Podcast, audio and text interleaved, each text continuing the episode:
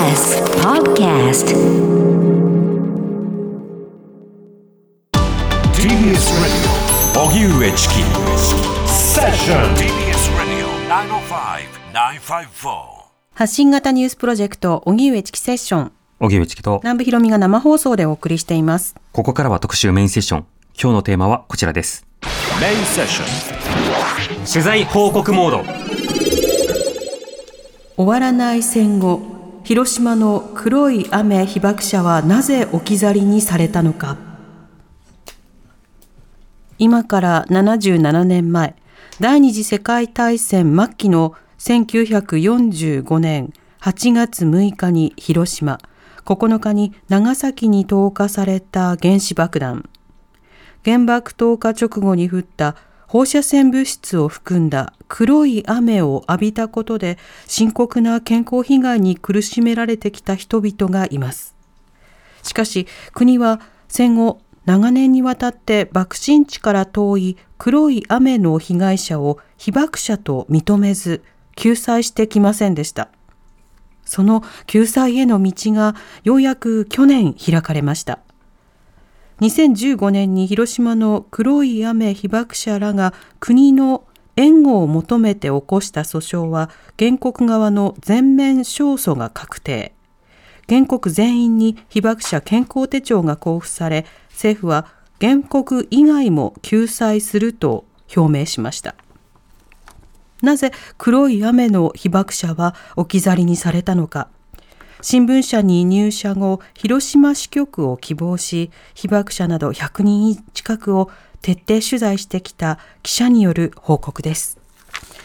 では本日のゲストをご紹介しましょう。リモートでご出演いただきます。毎日新聞記者の小山美沙さんです。よろしくお願いいたします。よろしくお願いします。お願いします。えー小山美沙さんは1994年大阪生まれです。2017年に毎日新聞に入社し、希望していた広島支局に配属。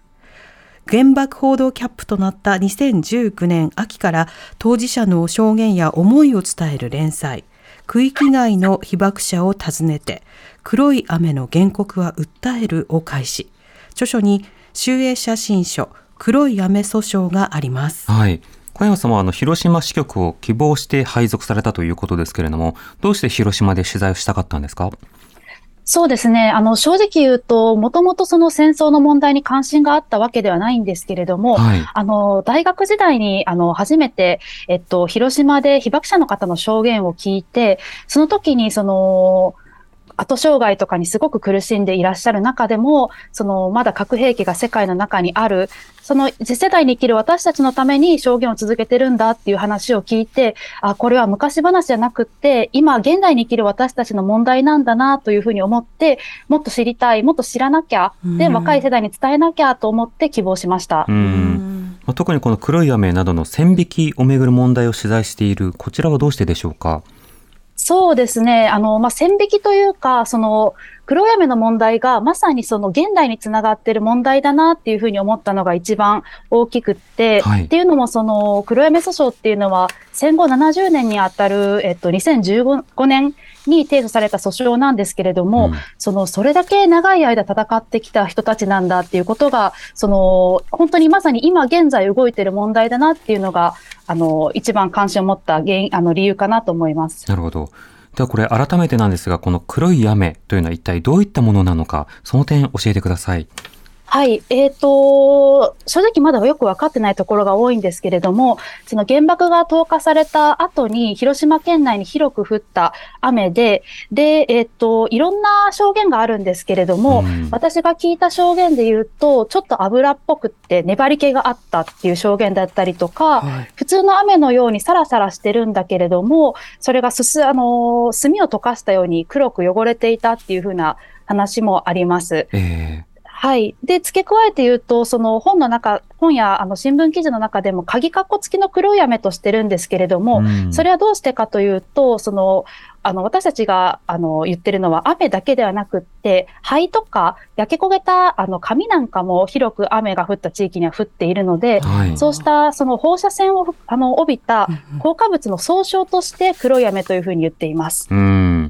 まあこれあの、いろいろな、その都度その都度誰を被爆者とするのかという線引きが繰り返されていくことになるわけですが、まあ、特にこの黒い雨の被爆者の方というのは、どういった格好で被爆したと考えられているんでしょうか？そうですね。えっ、と、大きく分けて2つあるんですけれども、まずはその黒い雨を浴びたことによる外部被爆、外側から被爆するという形態。そしてもう一つが、その、えっ、と、黒い雨を飲んだり、あ野菜、黒い雨がかかった野菜を食べたりして、うんその放射線を取り込んでしまうっていう内部被爆の2つが、あの、大きく考えられます。うん。この被爆された方というのは、その健康への影響というのはいかがだったんでしょうか？そうですね。えっと、やはり、その爆心地の近くにいた人たちと同じような症状に苦しめられてきました。はい。あの、黒山の被爆者って結構20キロとか30キロとか爆心地から遠く離れてるんですけれども、脱毛、下痢、発熱、嘔吐だったり、そういう急性の障害に苦しんだほか、あの、その後、その後にも多重がんになっちゃったりだとか、うん厚生労働省令で、あの、放射線の影響が否定できないとされている肝硬変だったり、甲状腺機能低下症だったり、そういったたくさんの病気に苦しんでこられました。うんこの黒い雨なんですけれども、どれぐらいの範囲、あれどういった地域に降ったんでしょうか？そうですね。まだ確定は正直していないんですけれども、これまでに3つの、えっと、雨域が発表されているのでご紹介します。はい。えっと、はい。一つが、えっと、戦後間もなく調査されて発表された宇田雨域というのがあります。うん。これが、えっと、戦後長らくこれしかなかったんですけれども、えっと、それは最大で約29キロぐらいの範囲に及んだというふうにされていて、卵型だったのが特徴的でした。はい。はい。で、その後、運動を受ける形で、えっ、と、気象学者の増田義信先生という方が発表した増田雨域というのがありまして、うんこれはアメーバ型のように広がっていて、えっ、と、島根県とかまでにも届いているっていうふうな証言が見つかったような調査です。ええはい。はい、そう、すごいですよね。うんで、えっ、と、最後が広島市のアンケート調査をもとに作られた大滝雨域っていうのがありまして、はい。これも増田雨域と同じく、あの、東西に20キロ、30キロの範囲をカバーするような、えっと、広い範囲に降ったというふうに言われています。うんまあ、それぞれその雨の降った範囲は異なる。まあ、例えば、宇田雨域だと卵型と言いましたけど、こう、縦長の、まあ、円のような格好で範囲が指定されたりというようなこともあったわけですが、ええこういった様々な雨域、雨が降ったということが、まあ、調べられてきたわけです。でも、この被爆者、とりわけ黒い雨の被爆者の方が、長年救済されてこなかった、認定されてこなかったのは、これどうしてなんでしょうか？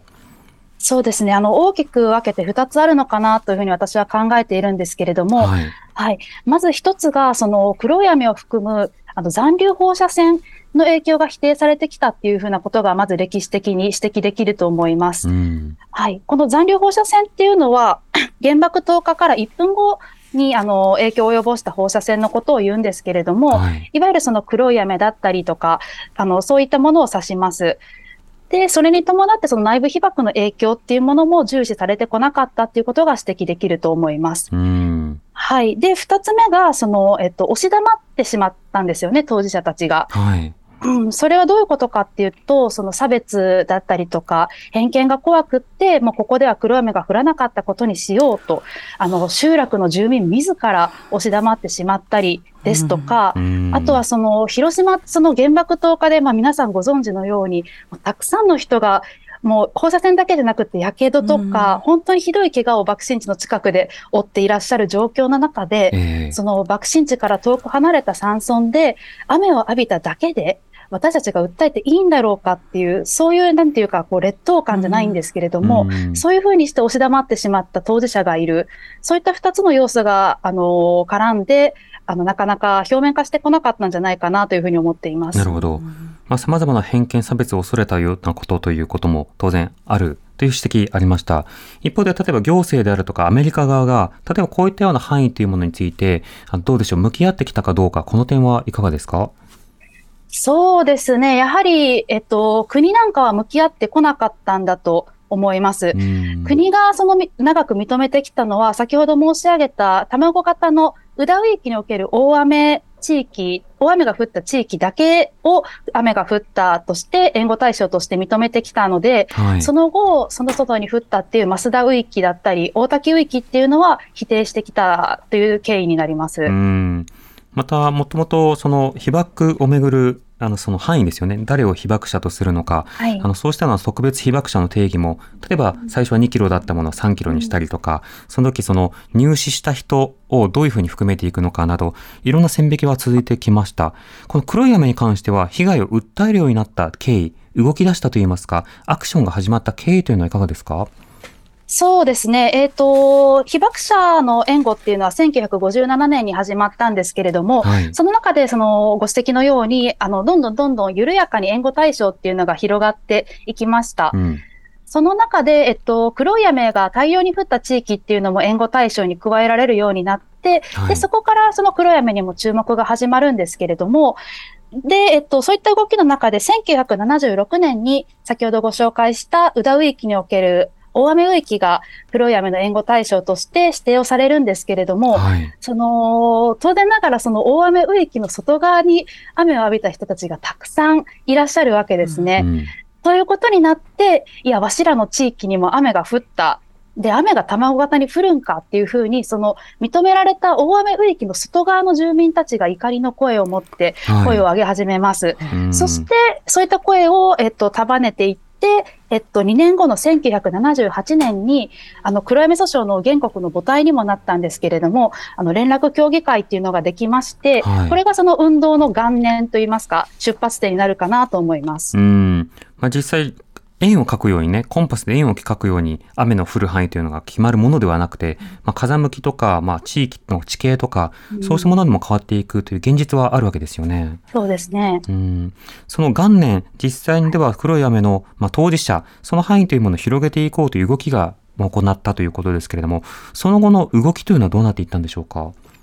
そうですね。まずはやっぱりその黒い雨の証言をどんどん集めて、で、あの、発信していくっていうところが最初だったんですけれども、はい。その動きの中で、えっ、と、最初はその住民たちだけの運動だったんですけれども、署名だったりとか、署名や陳情っていう形が主だったんですけれども、あの、その運動の中で、先ほど申し上げた気象学者の増田義信先生と黒い雨の住民たちは出会います。はい。で、そこで、あの、増田先生っていうのは、その気象学の方なので、宇田ウイキ、もともとの卵型のウウイキっていうのももちろんご存知で、それを信じていらっしゃったんですけれども、え。その黒い雨の被爆者に、あなたは気象学者ですよね。雨が卵型に降ると思いますかって問いただされて、うんもう頭をガーンと殴られたような衝撃を受けて、では私の責任で調査しますというふうにして、こう初めてその科学者の協力を得られたのが1980年代のことなんですけれども、うん。はい。それで増田先生が、えっ、と、2000人近くの、えっ、と、証言を調べて、はいそ。れで増田植木っていうのを、えっ、と、1987年暫定版で、89年に、えっ、と、公式の見解として発表するっていう風な、そういう運動が広がっていきました。うん。実際にそうした運動が広がる、すごいそのまあ重要なアシストとして、まあ、気候学者の方々が、はいまあ、あの気象学者の方々が、参画したということになるわけですよね。そこにつながるまでは、例えばその運動体はどういった動きをしていたのか、あるいは自治体や行政はどういった対応をしていたのか、この点いかがでしょうか？そうですね。えーっと、広島市なんかは、その、運動体ができる前の1973年に雨が降った地域でどんな健康状態にあるかっていうことを、あの、アンケート調査で調べて国に陳情をしたりなどをしていました。はい。そこでは、えっと、やはり、えっと、健康影響を、えっと、訴えるような声が、えっと、半数近くあったりとかして、えっと、被爆地の自治体としては、黒い雨の問題に向き合っていたんだと思います。はい。しかしながらその国っていうのはもうほとんど黙殺しているような状況で、あの、その大雨地域以外に、あの、放射線が及んだということは認められないというふうなことでずっと一貫していたようになります。うん。まあ、市と国の態度もまた違う温度差が、温度差があったということでした。これ、援護拡大というものは、どういったような仕方でその後、運動として継続していくことになるんでしょうか？そうですね。結局その、頑張って増田植木っていうもの、より広くの範囲に雨が降ったということを裏付ける調査が出たのに、結局これもその信用性に欠ける科学的合理的な根拠とは言えないっていうふうに国に退けられてしまいます。はい。それでやっぱりその落ち込むんですよね。あの、せっかく、あの、科学者の力が得られたのにどうしたらいいんやっていうことで落ち込むんですけれども、はい。まだそれでも諦めずに訴え続けて、で、えっと、2000年を過ぎて、2003、2002年のことなんですけれども、あの、新しい黒い雨の会っていうのがいろんな地域ででき始めて、はい。あの、ここでも降った、ここでも降ったっていうふうな動きがまた盛り上がってきました。うん。それっていうのはなんでかっていうと、その長崎で援護対象が広がったり、あの、いろんなこう後押しするような司法判断が出たっていうことに後押しされたのかなっていうふうに思うんですけれども、はい。そこで、あの、また、あの、盛り立てて、今につながっています。うん。そういったまあ調査の力というのはとても重要だと思います。で、まあ当然その他のところでも、まあ、援護の対象が広がっていくっていう、まあそうしたのことが、まあいろいろな後押しになったということですけれども、ではその2000年代の前半に動き出した、まあ例えば調査とか運動というのはどういうふうに進んでいったんでしょうか？そうですね。私が注目しているのは、えっと、広島市の西側にある、広島市佐伯区っていう場所があるんですけれども、はい。ここの多くは、その、最初の卵型の、えっと、宇田雨域で、あの、雨が降ってなかったとされていた地域なんですけれども、うんその、そこにいらっしゃった住民の方たちが、なんかこの辺よくわからん病気で死んじゃう人多いよねっていう風な話になって、はい。調査を始めていくと、結構多くの人が黒い雨を浴びたっていうことが分かってきて、ええそれで、えっ、と、ここでも雨が降ったってことを訴えようっていうことで、えっ、と、佐伯区黒い雨の会っていう風なことが結成されて、うんで、えっ、と、その全、えっ、と、連絡協議会全体の動きにも加わっていって、で、他の地域でもいくつか、えっ、と、運動ができたっていったっていうのが、あの、大きいというか、私は注目している動きですね。うん。それででは会を立ち上げて、では調べようってまたなるわけですよね。これどのようにしてその実態というものをさらに調査をされていくことになったんですか？えっ、とですね、あのーやはりその住民たちの力、もちろん住民たち自身も、えっ、と、自分たちで病状のアンケート調査なんかを実施したりして、こんな病気の人が何人いますとか、この地域で何パーセントの人が亡くなってしまいましたっていうことを、えっ、と、訴えて自分たちで発表したり、市とか県に申し入れをしていきます。はいで、。そうした声に後押しされて、えっと、広島市の方が、えっと、ちょっと黒い雨の本格的な調査に乗り出すことになりまして、うんえっと、それが2008年のことなんですけれども、はい。えっと、3万人以上の人を対象にアンケートの調査を実施しまして、えええっと、それでどの地域に雨が降ったんかっていうことを、えっと、調べてくれました。うん。その調査で特定されていったのはどの雨域、雨の域だったんでしょうか？えっと、それが大滝雨域といって、はいえっと、一番最新の調査になりますね。うん。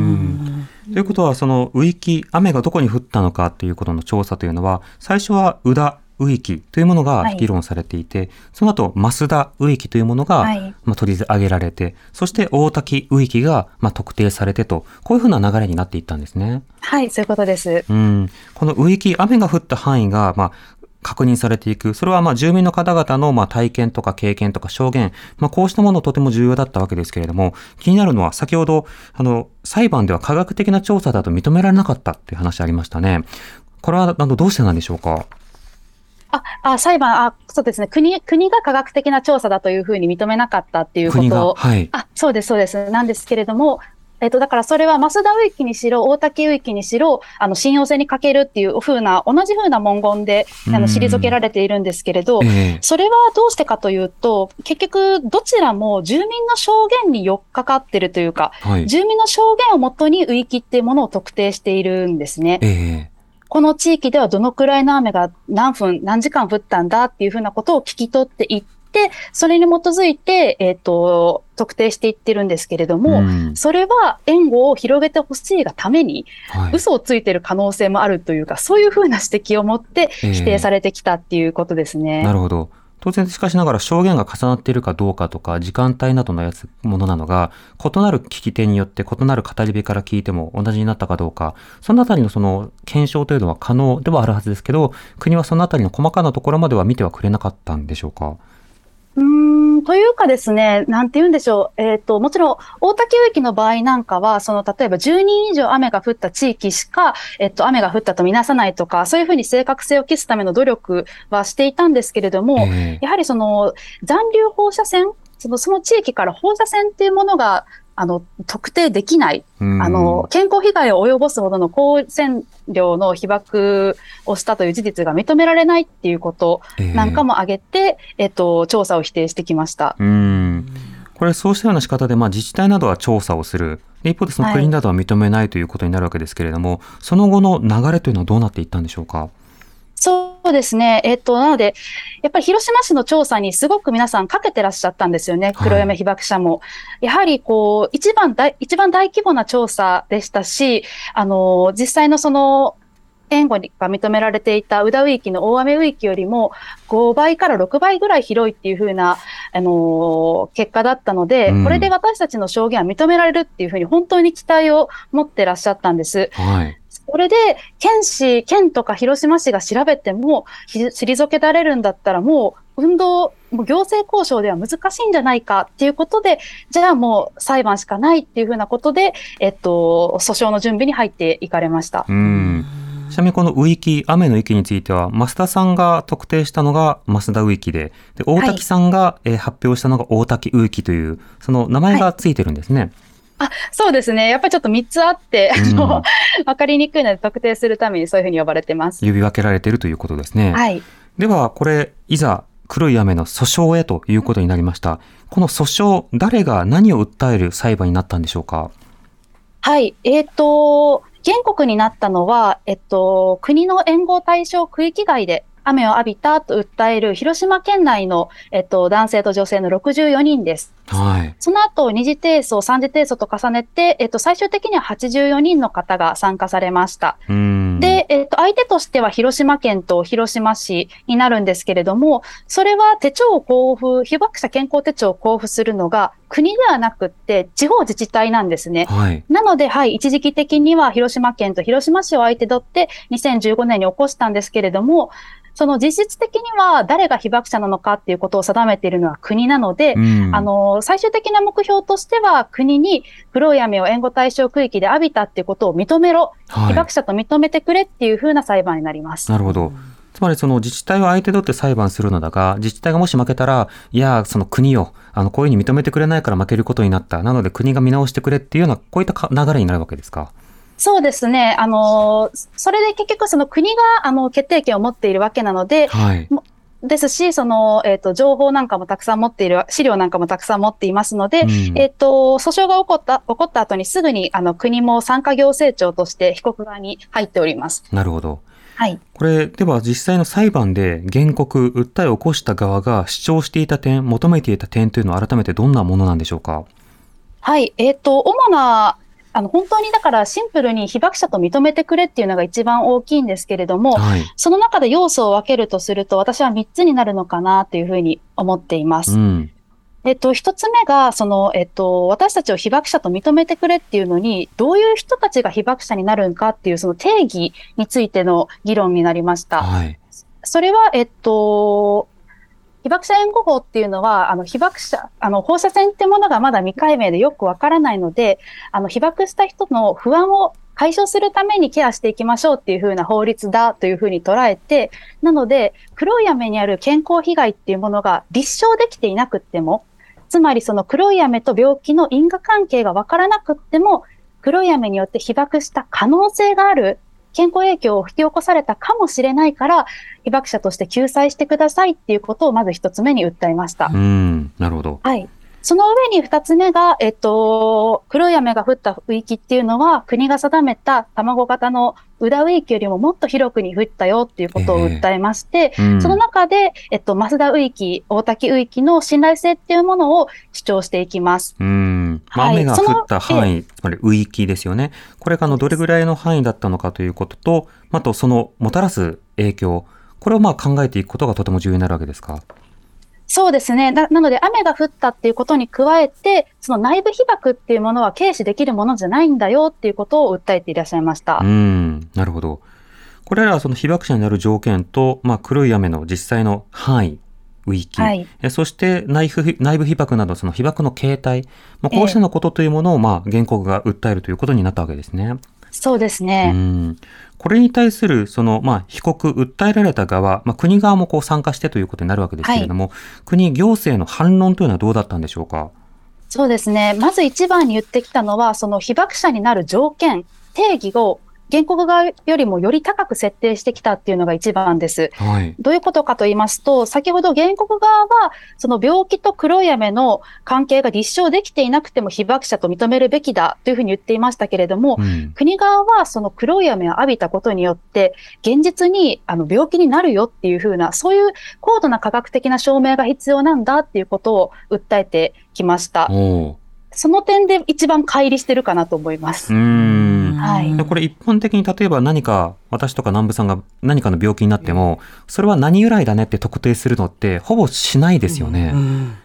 ですし、ええ。現在の医療をもってもそうでそういったことは不可能なんですよね。うん。なので不可能な証明を求めてきたというふうなことになります。うん。う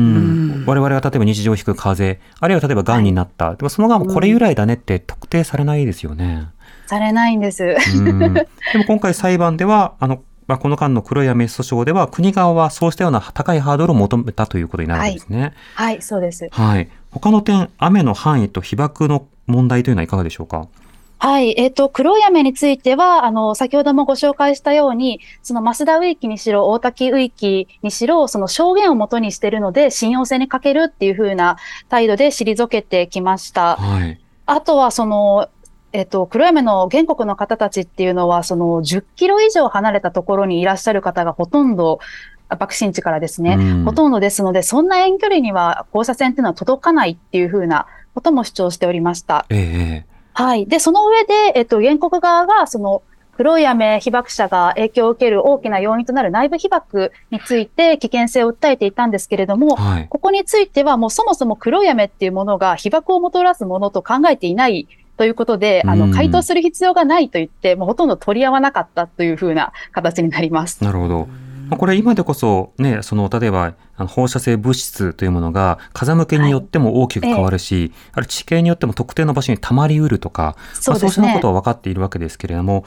当時政府というのはこの雨自体の影響やあのその範囲などについても相当程度絞ったというか狭めた議論をしてたんですね。そうですね。うーん。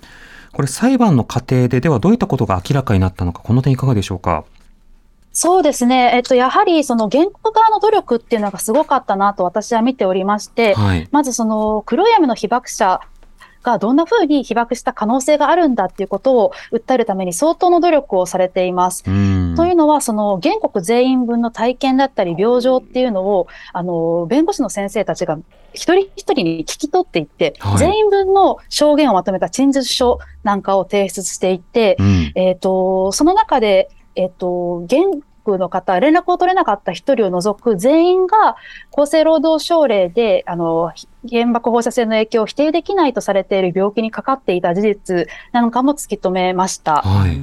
はい。そうですね。あとはその、えっと、大滝ウイキだったり、増田ウイキが、その科学的合理的な根拠に欠けるというふうにして退けられてきたんですけれども、うん。その、被爆者援護に科学的合理的な根拠が必要だっていうふうに言われてきたのは、あの、1980年に、あの、有識者懇談会が作った報告書があるんですけれども、はい。そこに基づいて言っているんですけれども、ええ。そこの即記録を、あの、情報開示公開請求をして調べたところ、うん。その文言っていうのは、これ以上被爆者を広げたくない、援護を増やし、援護する対象を増やしたくないっていう、そういう歯止めの意図があって盛り込まれたっていうことが、訴訟の中で明らかになって、うんあの、だからこれはその、そもそも被爆者、被爆者援護を否定するために作られた言葉なんだっていう、そういう責任追及なんかもなされていきました。なるほど。つまりもともと狭めるために作られた議論というものが、あたかも中立である議論かのように尺度のように使われてきたが、でも経緯などを見ると、でも排除ありきだったじゃないかとええいうことまで突き止めたということになるわけなんですね。そうなんです。ははいい。こういったことなどが裁判の過程で明らかとなり、まあ、国側そして原告側がまあ意見が衝突するという状況になっていた。では、これ、ままだ地裁の段階ですけれども、その判決がどうなったのか、そしてそれに対する国の対応がどうだったのかということは、えーご時代にえー伺っていきたいと思います。そして今に至る影響、今考えるべき論点などについても整理していきたいと思います。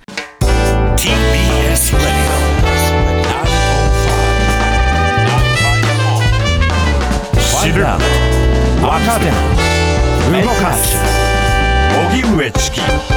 セッション荻上チキセッション今日の特集メインセッションテーマは終わらない戦後広島の黒い雨被爆者はなぜ置き去りにされたのか。ゲストはリモートで毎日新聞記者の小山美沙さんにご出演いただいています。小山さん引き続きよろしくお願いいたします。はい、お願いします。お願いします。さて、広島県市、そしてまあ国が相手となる裁判が2015年にこう始まったよという話を伺ってまして、これはあの黒い雨によってあの被爆をした方々というものが自分たちも被爆者として認めるべきだということで訴えを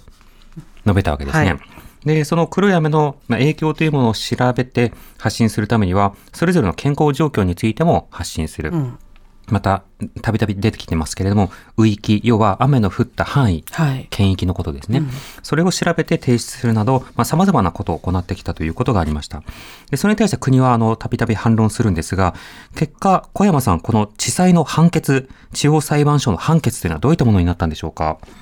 はい、もう一言で言うと本当に感動的な全面勝訴判決でして、はい。原告全員に被爆者健康手帳を交付すべきだっていう内容で、本当に皆さん泣いておられましたうね。ん。判決文の中の、例えば印象的な文言とか認定の仕方というのはどうだったんですか？そうですね。えっと、大元としてはその原告側が、あの、訴えてきた内容をほとんど認めている形になるんですけれども、はい。あの、やはりその、黒い雨、被爆と病気の関係に因果関係の立証を求めるのではなくって、うんその疑わしきは救済する、その被爆した可能性があったら救済するのが、その被爆者援護法の精神なんだよっていうことをあの指摘したのが私としては一番印象に残っています。うんこういった判決が地方裁判所で出たときに、まあ、あの、原告は喜ばしいと考えるような、というか、求めていたものが認められたという。一方ではい。訴えられていた、じゃあ、国側とか、あるいはその広島県市、これが控訴をするかどうか、控訴を断念すればそれを受け入れるということになるわけですけれども、結果、どんな対応が取られたんでしょうか？結果、その広島県と広島市はもともとその大滝雨域を調べていたように、はい。原告、黒山被爆者と同じ思いにありますので、あの、国にも、あの、控訴したくないと、これで訴訟を終わらせてくれというふうに、国側に交渉をします。だから被告の中で意見が割れるんですね。うんはい。ただ、その国の対応っていうのはこれまでと全然変わらなくって、ええやっぱりその黒い雨が健康影響を及ぼしたっていう、その科学的な知見がないというふうに突っぱねて、あの、引き続き、あの、広島県と広島市に控訴するように強く迫り、で、最終的には、えっ、と、援護拡大を検討する、検討会を設けますからっていう条件付きで、広島県と広島市も、えっ、と、控訴を飲んでしまうというふうな結果になりました。うん。当時の国側の、例えば大臣、首相というのはどういったはいメンバーだったんですか、えっ、と、当時は安倍総理大臣と加藤官房長官、厚生、あ、官房長官で、えっ、と、あ、加藤さん厚生労働大臣かな、うんはい。でしたね。加藤厚労大臣。はい。ええかな官房長官。菅さん。菅さんですねあ、そうですね、菅さんですねね。はい。はいえ方針としては、あの、まあ、えー条件付きで何か対処することを検討するような構えを示しながら、まあ、控訴すべきだということを国が広島県などに対して、まあ、要望するということだったんですか？そうですうね。ん。これ、県や市の反応というのはどうだったんですか？うーん、やはり、えっと、広島県と広島市も、あの、救済っていうのが一番、あの、と一番の目的にありますので、えっと、すごく悩んだんだと思うんですけれども、うん。あの、やはりその、国を突っぱねて、あの、広島県と広島市だけ控訴をしなくて訴訟を終結させても、救われるのは原告たちだけだっていう、結局要はその国に援護対象を広めてもらう、そういう判断をしてもらわないとう、んすべての黒闇被爆者が救済されるわけではないので、はい。その検討会っていうものにかけて、あの、何度か援護を拡大できないかなっていうふうな思いだったんだと思います。うん。その後、その検討会と、そして控訴審、次の裁判ですね。はい。これらというのはどうなっていったんでしょうか？そうですね。えっ、と、検討会っていうのは実はまだ終わってないんですけれども、まだ。検討、そうなんです。やはりその、難しい議論をしていると、ウィキとか、どこまで放射線が及んだのかっていうことを、こうはい戦後75年以上経って、あのー特定するのは難しいんじゃないかっていうことは、検討会の委員からも指摘をされていて、うん。あの、まあ、なので検討会、検討会で続いていたんですけれども、はい。あの、控訴審ってものは引き続き戦っていくんですけれども、えええっと、まあ、それぞれ先ほどご説明したような内容は変わってはいないんですけれども、あの、国側はさらに、こう、大量の証拠提出をしてきて、はい。かなり反論を加えてきて、その中にはその内部被爆の危険性を否定するような、えっと、文言資料でしたりとか、うん。あとは、その長崎の被爆体験者っていう、長崎でも置き去りにされている原爆被害者がいるんですけれども、はい。その関連の訴訟を持ち出して、えっと、そこでも遠距離の被爆者に対する援護は認められていないんだから、広島は認められていないんだっていうふうなロジックで、えっと、より強固に反論をしてきました。うん。それ反論の論点としてはどうなんですか？あの、き見聞きしていて、あの、効果があるものなのか、それともちょっと無理筋なのか、そのポイントも含めていかがでしょうか？そうですね。やはりその、黒山訴訟の最大の争点っていうのは、誰を被爆者とするかっていうところになるんですね。その可能性がある人を救うのか、うんそれとも因果関係を求めるのかっていうところになるんですけれども、その国の内部被爆の否定だったり、遠距離被爆の否定っていうのは、結局、高度な科学的な知見が必要だっていう前提に立っているはい主張になりますので、うんちょっと論点が違うっていうことで、それは実は裁判長にも、あの、口頭弁論の中で指摘をされていて、はいなんかちょっと国としては、その言ってることは論点と噛み合ってないよねっていうふうなうんうんことは、えっと、当初から指摘されていました。確かに。でも、今の科学、科学じゃ無理ですっていうふうに国側は言ってるわけですけれども、まあ、その中でどこまで認めるのかっていうようなことを問われている中で、その被爆者の方や体験者の方や、いろんな線引きから漏れてきた方々に、どう国が責任を取るのか、そこに対するその回答としてはなかなか噛み合っていなかったですね。そうですね。うん。で、これ、あの、検討会はまだ続いている。検討し続けているということだったんですけど、控訴審の方、あの、裁判、裁判の方自体はその後どうなったんでしょうか？そうですね。えっと、2回の口頭弁論でもう終結、決心しまして、はい。で、えっと、去年の7月に、えっと、高裁判決が出たんですけれども、うんここでも、えっと、全面勝訴で、えっと、地裁判決よりもさらに厳しく国の責任を問うような内容でした。うん。うん、それは先ほどもご紹介したように、あの、科学的合理的な根拠が必要だって言ってきた言葉の中に、援護を広げたくないっていう歯止めの意図があったんだっていうことも認定して、うんその被爆者援護、国の姿勢を問う、問いただすような、そういう厳しい判決でした。なるほど。つまり国がただ消極的であっただけではなくて、積極的に範囲を絞めようとしてきたじゃないかっていうところまでもええ。認定されたんですね。そうです、そうです。うん。この判決が出た後、あの、当時ね、この判決が出た時は非常に注目されて、連日報道もされてましたが、はい。判決が出た後というのはいかがでしょうか？判決が出た後は、えっ、と、やはりその世論の皆さんもすごく味方をしてくださったんですけれども、はい。やはり国としては認めることができないっていうことで、あの、すんなりと判決を受け入れてくれたわけではないんですね。うん。で、その中ですごく私が注目していたのは、えっ、と、その時は田村厚労大臣だったと思うんですけれども、はい。あの、他のいろいろな被爆の問題にも影響してくるから、ちょっとあの判断できないっていうふうなことを言っていたんですね。うん。それはもう、あの、明言さえされてなかったんですけれども、あの、原発実行への影響だったりとか、はい。そういったその原爆以外の被爆の問題に対して、その黒い闇判決っていうのが、えっと、影響を及ぼすっていうことが懸念されていたんだと思います。うん、なるほど。まあ、国側は直ちには認めなかったということですけれども、まああの広島の方と、広島県や市の方と国側の対応では、その後はどうなっていったんでしょうか？そうですね。これも、あの、控訴の時と同じで、広島県と広島市は、えっと、もう訴訟の終結を求めるっていうふうなことで、えっと、知事と市長が、えっと、上告の期限、ま、の数日前に上京して、えっと、首相に直談判をしに行くっていうふうな動きになりまして、うん。で、えっと、結果的にその直談判をする直前に、あの、菅総理が、もう、あの、上告断念します、しませんということな、ことで、えっと、政治判断で決着がつきました。うん、なるほど。この決着がついたことについて、その原告となられた当事者の方々などはどういった反応だったんでしょうか？そうですね。やはりその最初としてはもう本当に嬉しいっていうことで、もう言葉にならないぐらい泣いていらっしゃった方もいるんですけれども、はい。あの、一方で、その救済されるまでに被爆から76年もかかってしまって、うん。あの、原告の中でも84人中14人の方がそれまでに亡くなっていらっしゃって、はいそのもうやっぱり亡くなった方の顔が思い浮かぶんですよね。うんだからもっと早くできなかったんだろうかっていう、そういう喜び、怒り、悲しみ、いろんな感情が混じったような反応をされてました。うん。これ、広島側の取材をね、小山さん普段行っていらっしゃいますけど、この官邸側の判断ですよね。菅政権がこれどうして受け入れたのか、つまりその、あの、断念をして、要はその原告の、まあ、救済に動くような、まあ、判断もしたのか、この点はどういうふうに見てますか？そうですね。やはり指摘されていたのは、その、えっ、と、選挙への影響っていうのが一番だったのかなというふうに思っております。うんうん、その時、その、やはり、えっ、と、支持率っていうのもかなり低下をしていて、はい。で、あの、原爆の日の直前に、あのーこれを否定するようなことがあっては選挙に響くというふうな、そういうふうな、あの、周りの自民党関係者とかの、はいえっと、進言もあったっていうふうな報道はありました。うん。まあ、支持率や投票というのは重要であるということと、しかし投票と人権をはね、まあ重視するということ、これはあのまた別の点ではあるんですが、まあ、そこがリンクするというその政治のうん論理というものも見えてきますね。これ、判決では確定となりましたと。その後では、この救済に向けて今行われていること、そして今後の課題はいかがでしょうか？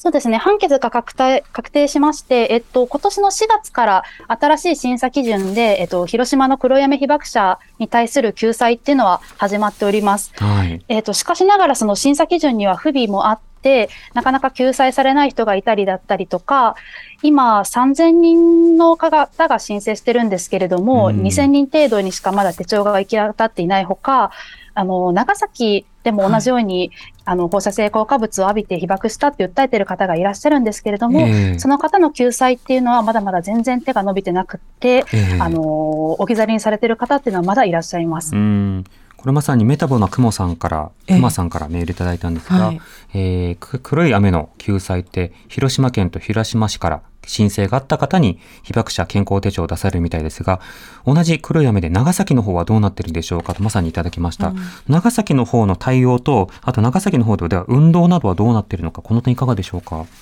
そうですね。えっと、その、高裁判決が確定してから、新しい審査基準をどうするのかっていう協議に、えっと、国、広島県市、そして長崎県市も加わって、はい。あの、議論してたんですけれども、結局今回は広島にしか適用しないっていうことになって、うんえっと、長崎県市の方は、あの、一応議論継続中ということにはなっています。はい。そして、えっと、同様に黒闇訴訟のような裁判っていうのは続いていて、あの、引き続き国に、えっと、援護を求めているふうな状況になります。うん。また、岸田首相の、ね、言葉の中には、あの、はい例えば、えー被爆体験者の方々の、ええまあ、状況というのが盛り込まれていなかったなど、いろんな指摘というのは繰り返されています。この点いかがでしょうか？そうですね。やはりその黒い雨も、広島の黒い雨も長崎の被爆体験者の方っていうのも、こう未だにこう見捨てられているんだなっていうふうに思います。うん。というのは、その黒い雨訴訟も認められましたけれども、あの、その、えっと、上告断念見送った時に発表された首相談話の中で、結局その内部被爆っていうものは、あの、認められないっていうふうな文言が盛り込まれているので、ええ本質的にはその広島、長崎の黒い雨の被害っていうのは、まだ国は認めていないんだろうな。だからそういう冷たい態度になるんだろうなっていうふうに私は思っています。うん。今話されたね、詳しい経緯なども含めて、はい、書籍にも。ね、活字で掘り下げたい方、えー小山美沙さんの著書、黒い雨訴訟は、主営写真書より税込み1056円で発売中となっております。今日は毎日新聞記者の小山美沙さんとお送りしました。ありがとうございました。またよろしくお願いいたします。ありがとうございましたはい、ありがとうございました。TBS Radio 荻上チキ